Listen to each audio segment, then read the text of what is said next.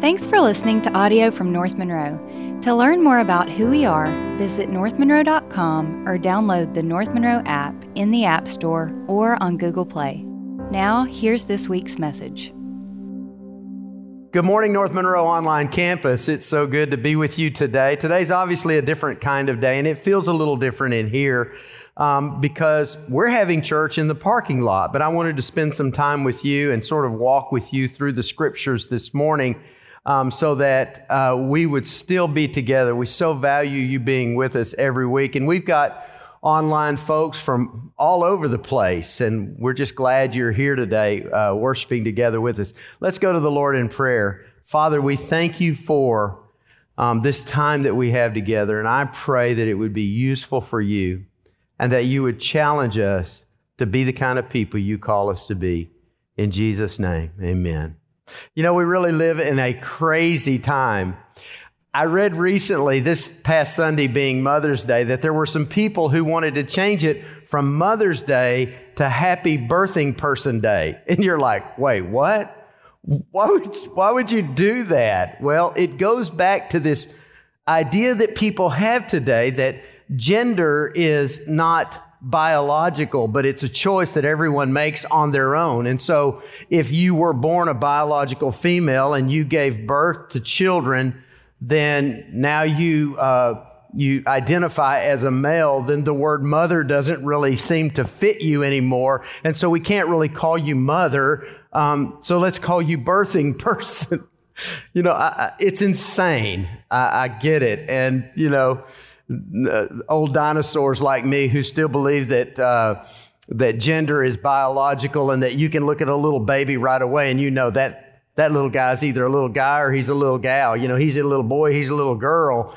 You know, guys like me are are, are on the outs now. We're called gender binaries, and um, we've been canceled. Uh, Babylon Bee did a funny piece on this kind of insanity. Uh, they said, non menstruating partner wishes menstruating partner a happy birthing person day. I love that. In the comments section of the Bee said, May you bear many more offspring of indeterminate gender, as is your primary function in this relationship between two or more Homo sapiens. Look, it would be funny if it wasn't so serious. This politically correct idiocy is having a chilling effect on free thought, free speech, and free exercise of religion. Because if you don't toe the party line, you get canceled. And people are so afraid of being canceled in the cancel culture that they just won't speak out anymore. They won't say anything. And so all of a sudden, it just gets weirder and weirder. What do we make of this? Well, I mean, obviously, the world has lost its mind. Clearly, culture no longer takes its cues for, for its values and its morality from the church. We get that. But one of the things I think becomes evident is that our society is in serious trouble. And I don't know anybody that would disagree with that on any side of the political spectrum. We're in serious trouble. I mean, you've got families disintegrating, you have this this that's if they get married at all. You have this staggering uh, statistic of fam of kids growing up in fatherless homes. You've got uh, uh, runaway drug addiction and chemical abuse. You've got sexual abuse. You've got despair and depression and anxiety in numbers we've never seen before. And so the answer to it is let's rename mother's day. I mean come on we're clearly in trouble. And so the question then becomes, what do we do about it? I mean, as the church, as the body of Christ, how do we fix this world? I mean, do we need to set them straight? I'm all for speaking truth as long as you do it in love, you know. Uh, I don't think that's always the case, but a lot of guys think, well, what we need to do is we need to uh, set up some online dialogue or some blog or something like that and defend the truth and, and somehow we're going to spend hours and hours confronting atheists with their wrong belief system, and that's going to, in, in some way, uh, change the world. Good luck with that. Do we need to protest more or boycott? You know, I'm all for fighting for what we believe, but does it really work? I mean, hasn't that been the strategy for the last 30 plus years? And it seems to me that if anything, it's only calcified the opposition, and people have become more entrenched in their positions and more difficult to reach than ever before. So, I've yet to meet anyone that was won to Christ through a protest. Um, so, I think the question is what did Jesus tell us to do? I mean, did he tell us to stand for truth? Or did he tell us to make disciples? Brant Hansen, in great little book called Unoffendable, he said, choosing to be unoffendable not only helps me sleep at night rather than worrying about my latest online quote, stand for truth, it helps me remember that Jesus didn't even ask me to stand for truth on everything. He told his followers to go and make disciples, make other followers. Here's the Bildai summary of what Jesus told us to do love God, love people, share the gospel. That's it. Use your influence to bring people to Jesus. See, here's the thing I can't change the world. And my online blog's not going to change the world. My argument with non believers uh, uh, through social media is not going to change the world. My protests and my boycotts, they're not going to change the world. I can't change the world, but I can influence my friend for Jesus.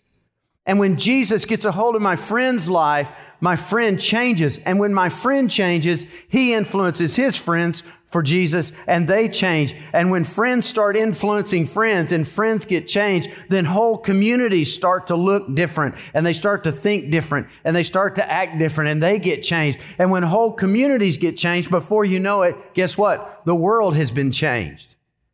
And that's really our calling. That was our strategy from the very beginning. But we can't do that alone. We have to do that together. And that's one of the big reasons why we're better together, because together we have influence.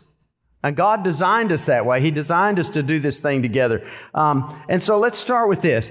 Every single one of us is different. You, you knew that already, right? I mean, that, that's not rocket science. Throughout the New Testament, in Romans and Corinthians and Ephesians, Paul compares us to the body of Christ. Now, when we read that, uh, those of us who have read it many times, we, we tend to just interpret that immediately as a description for the church. The church is the body, right? But, but back it up and realize what he's actually saying. You are the body of Christ. We together, corporately, collectively, represent Christ to this world. We are the physical representation of Jesus to our generation. But here's the thing you can't represent Jesus on your own because a body has many moving parts, right? So let's go to 1 Corinthians chapter 12 and kind of flesh this out, see what it means. Beginning in verse 14, it says, Yes, the body has many different parts, not just one part. And so God has given each of us a role to play within the body. Some of us were designed differently, intentionally, and He has positioned us in the body exactly where He wants us. If you skip down to verse 18, uh, 1 Corinthians 12, it says, But our bodies have many parts, and God has put each part just where He wants it. In other words, God designed you the way He wants you to be with certain inclinations, background, history, everything else. And he did that so that you would fit a very unique purpose within the body of Christ. Okay? Now, here's the thing sometimes you can feel as if your place in the body is not important. You think, well, I'm not on the platform. I'm not a preacher. I'm not a minister. I'm not a life group leader. I'm not a missionary. Uh, there's nothing visible or, or uh, you know, obvious about my role in the body, and so I must not be as important. Keep reading 1 Corinthians 12. Let's go back up to verse 15. If the foot says, I'm not a part of the body because I'm not a hand, that does not make it any less a part of the body. You know, funny thing about feet, you just don't think about them much until you're missing one or until there's something about your foot that starts to hurt. You ever get a splinter in your big toe, and every step reminds you of how important your foot is. And every step reminds you, oh, there's a neglected part of the body here that I can't live without, right? 1 Corinthians 12, 16. And if the ear says, I'm not a part of the body because I'm not an eye, would it make it any less a part of the body? Isn't it interesting how we always focus on the eyes? You know, when you, when you meet a, a girl, you, you know, it's, she's got beautiful eyes. Um, and, and we talk about blue eyes and green eyes and brown eyes. And how many songs have been sung about uh, girls' eyes, you know, brown eyed girl, and, you know, uh, my baby's got blue eyes, you know. You never hear any songs about ears, you know. She's got Bette Davis ears. You don't, you don't hear that. So it took me by com- complete surprise when my heart got lost in those big pink ears. We don't sing songs about that. Just doesn't work, does it? So that if you're an ear, you're thinking, man, I wish I was an eye. I'm not important. But when you can't hear, you realize how important ears really are. And I see people whose hearing is being lost over time and how hard it is for them and how they wrestle with, with every medical a treatment to try to regain some sense of hearing. But you know, there's another part of the ear that we sometimes neglect, and that is the ear is also responsible for maintaining our equilibrium. You know, I can't really, I don't know all the mechanisms that are involved in it, but there's some fluid back there somewhere in some little tube. And when that fluid gets out of whack, the whole thing just goes south. The reason I know that is several years ago, I had this horrific spell of vertigo.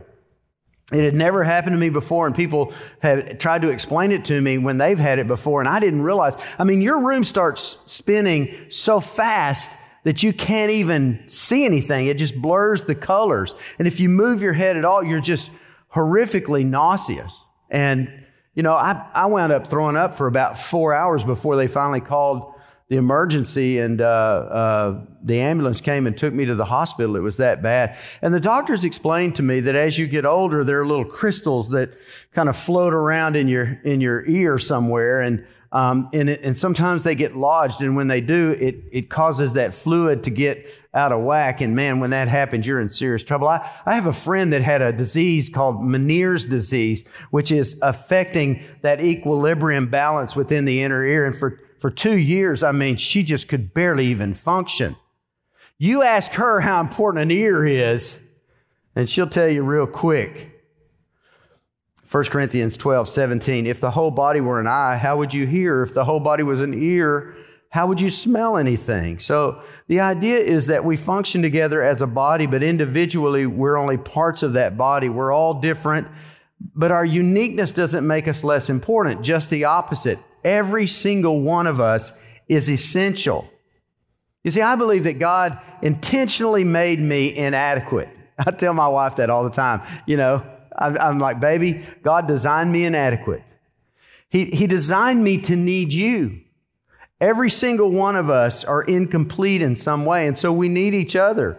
Verse 19, how strange a body would be if it only had one part. Yes, there are many parts, but only one body the eye can never say to the hand, I don't need you. The head can't say to the feet, I don't need you. I mean, think about what life would be if all you had were eyes and no hands.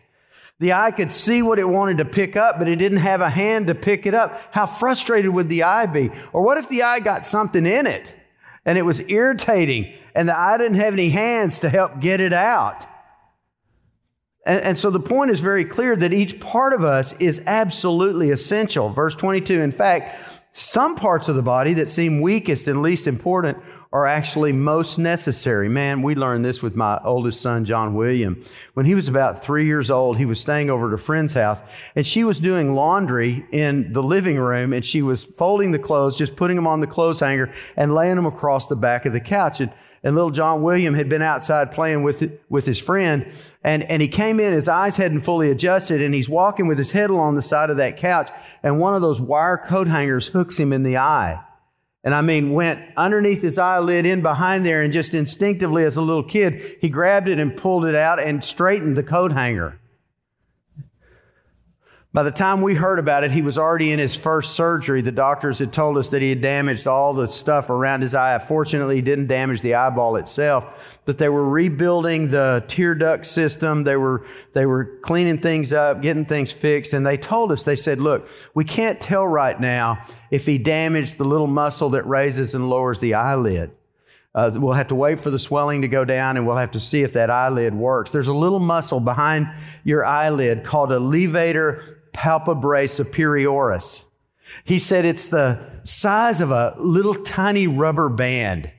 But that's the thing that raises your eyelid. And if that gets torn, your eyelid can never raise again. And man, all of a sudden we realize this, the seriousness of a little part of the body that none of us had ever even heard of before.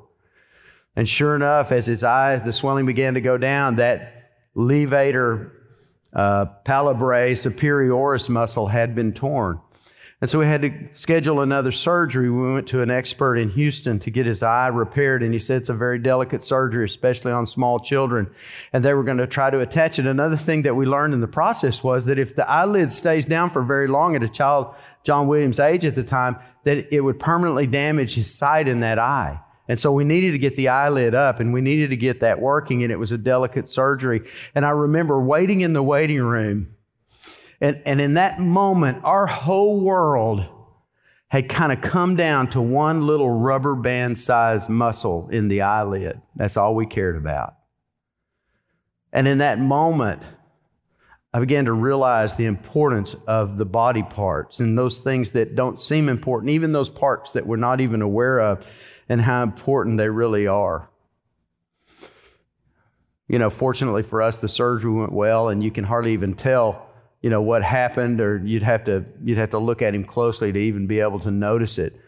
But thank thank the lord for tremendous surgeons and that god just led them in the right way to to to bring that healing in, to to bear in his life. But man what a reminder. We have all of these parts and some of which we're not even aware of that are so important in our lives and so important to the body of christ that we have to really realize how much we need each other. I need you, you need me, because every one of you is better at something than me. And this is especially true when we come back around to the, our understanding of what it takes to influence the world. We all have unique gifts. We all have unique relationships and we all have unique influences. And so together we have to use those things uh, so that we influence the world. Um, and so every one of us has influence. That's the last thing. We're all different. We're all essential. And every one of us has influence. God has given everybody influence. You, you say, Well, I'm not a very influential person. You are to someone because everybody's got influence and you've got influence over some people in your life you don't even realize how much influence you have and so we've got to use the influence god has given us to help these people discover who Jesus Christ really is. And so we influence people by loving them. But you have to be careful here, okay?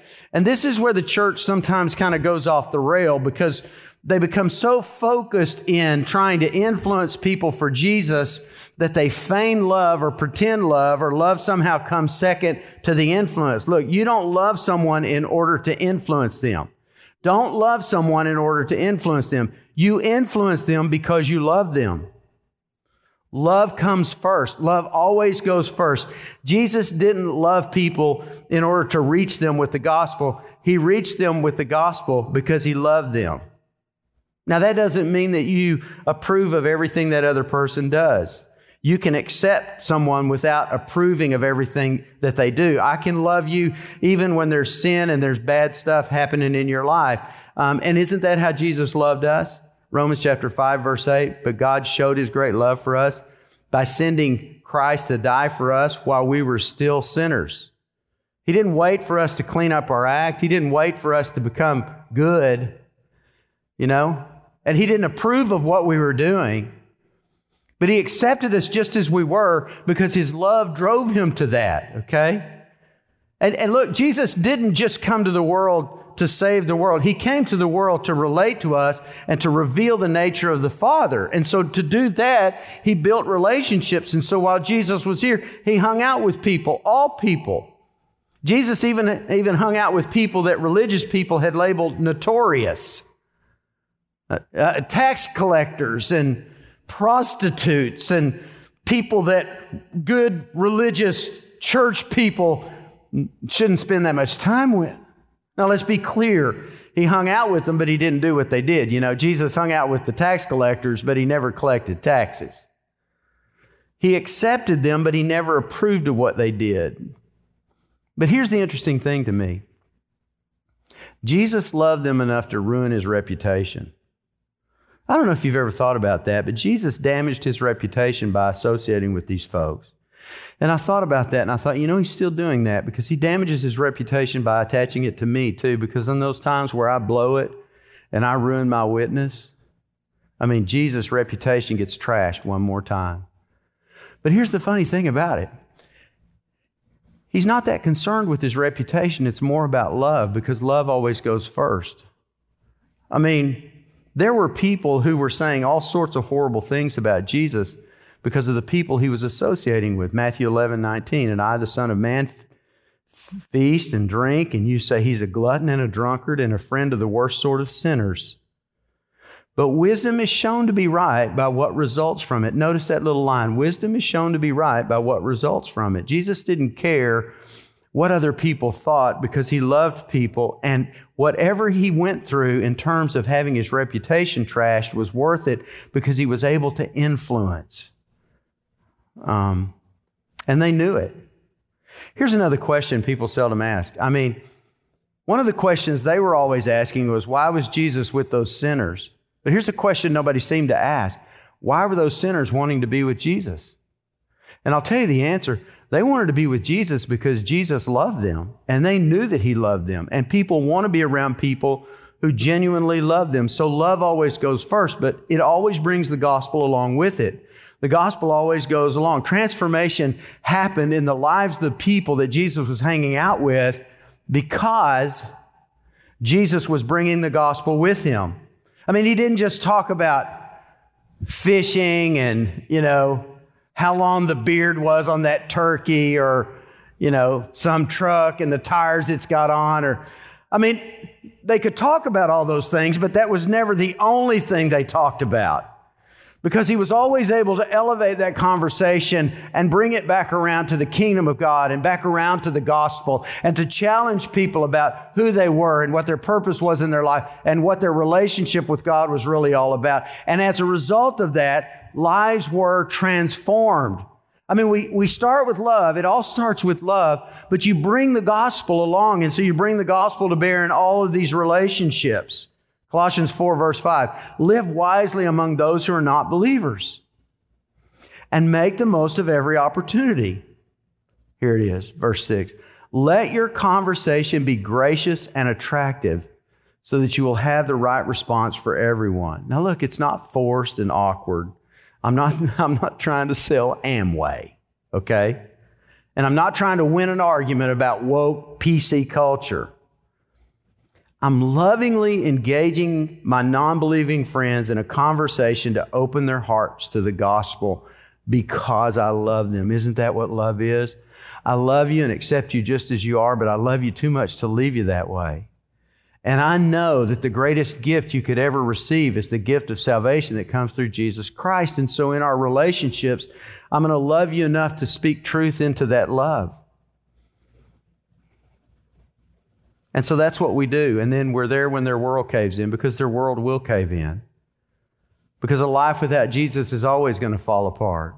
And when that life begins to, to shudder under the earthquake that's going to happen beneath their feet, that's when they're going to be most open to who Jesus is.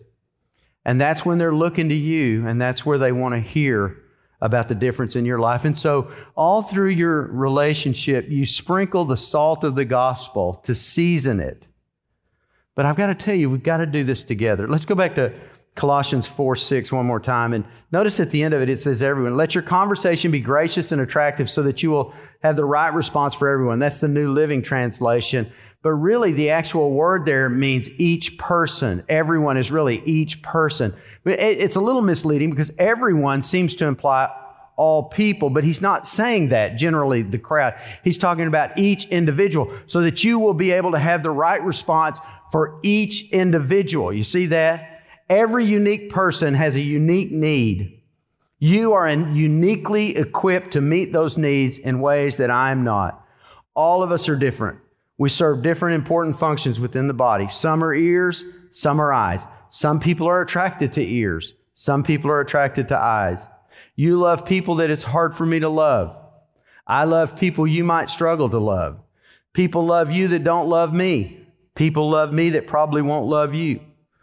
You have friendships I can't form. I have friendships you can't form. You have a reach and influence I don't have. You have relationships and connections I'll never have. And I have influence and relationships that you don't have. And together we can do more than we could ever do by ourselves. And when we do that, people start to change. I mean, we see it in our church. In the past four or five weeks, we've seen over 50 people give their lives to Jesus. Just in the past four or five weeks. Last week, um, they brought a sheet in from the belonging area. 10 people had joined the church last week, three by baptism. I mean, people coming to Christ literally every week, sometimes almost every day. And it's not because, you know, Bill's this great orator. It's not because uh, Matt or Blake are, you know, singing down the stars. It's because you're influencing people in a unique way through the relationships that God has uniquely given to you. And we move with Him and we move together. We're better together because together we have influence. And when we use our influence for the kingdom of God, the world gets better too. Because when people get better, their world gets better. And so I want to call on you to use your influence. And I want to say this if somebody's been influencing you and they've shared with you and you see in their life, you know what brought me to Jesus? It was the family of the girl that I was dating at the time. I saw in her family something that was missing in my life. And I said, That's the kind of family I want to be. That's the kind of family I want to have. And from that, I began to realize what God could do for my life. And people are looking at you that way. And you may be looking at someone that way, like I was. And you're like, you know, there's something missing in my life. And I know it. And somebody has seasoned our relationship with grace. And it's time for me to respond. If you've never responded, why don't you just do it right now, right where you are? You just say, Jesus, I'm going to give, give you my life today. And everything's going to be different. So use me for your purposes. Hey, believer, will you use your influence? Will you work together with us? You know, the great thing about online church is you guys are online everywhere. And we've got influence in places we never had influence before. You don't even have to live in Louisiana. We've got some, some folks who, who watch from Arizona. And uh, use your influence. And together we're going to make a difference because this world needs to be different.